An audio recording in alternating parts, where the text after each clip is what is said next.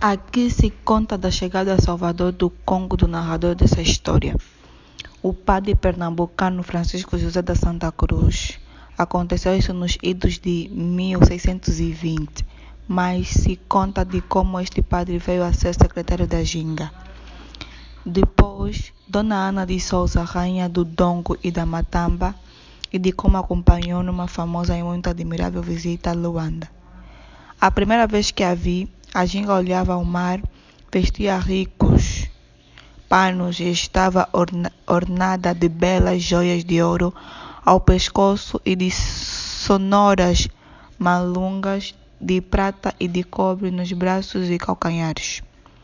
Era uma mulher pequena, escorrida, de carnes e, no geral, sem muita existência, não fosse pelo aparato com que trajava e pela larga corte de mucamas e de homens de armas abraçá-la.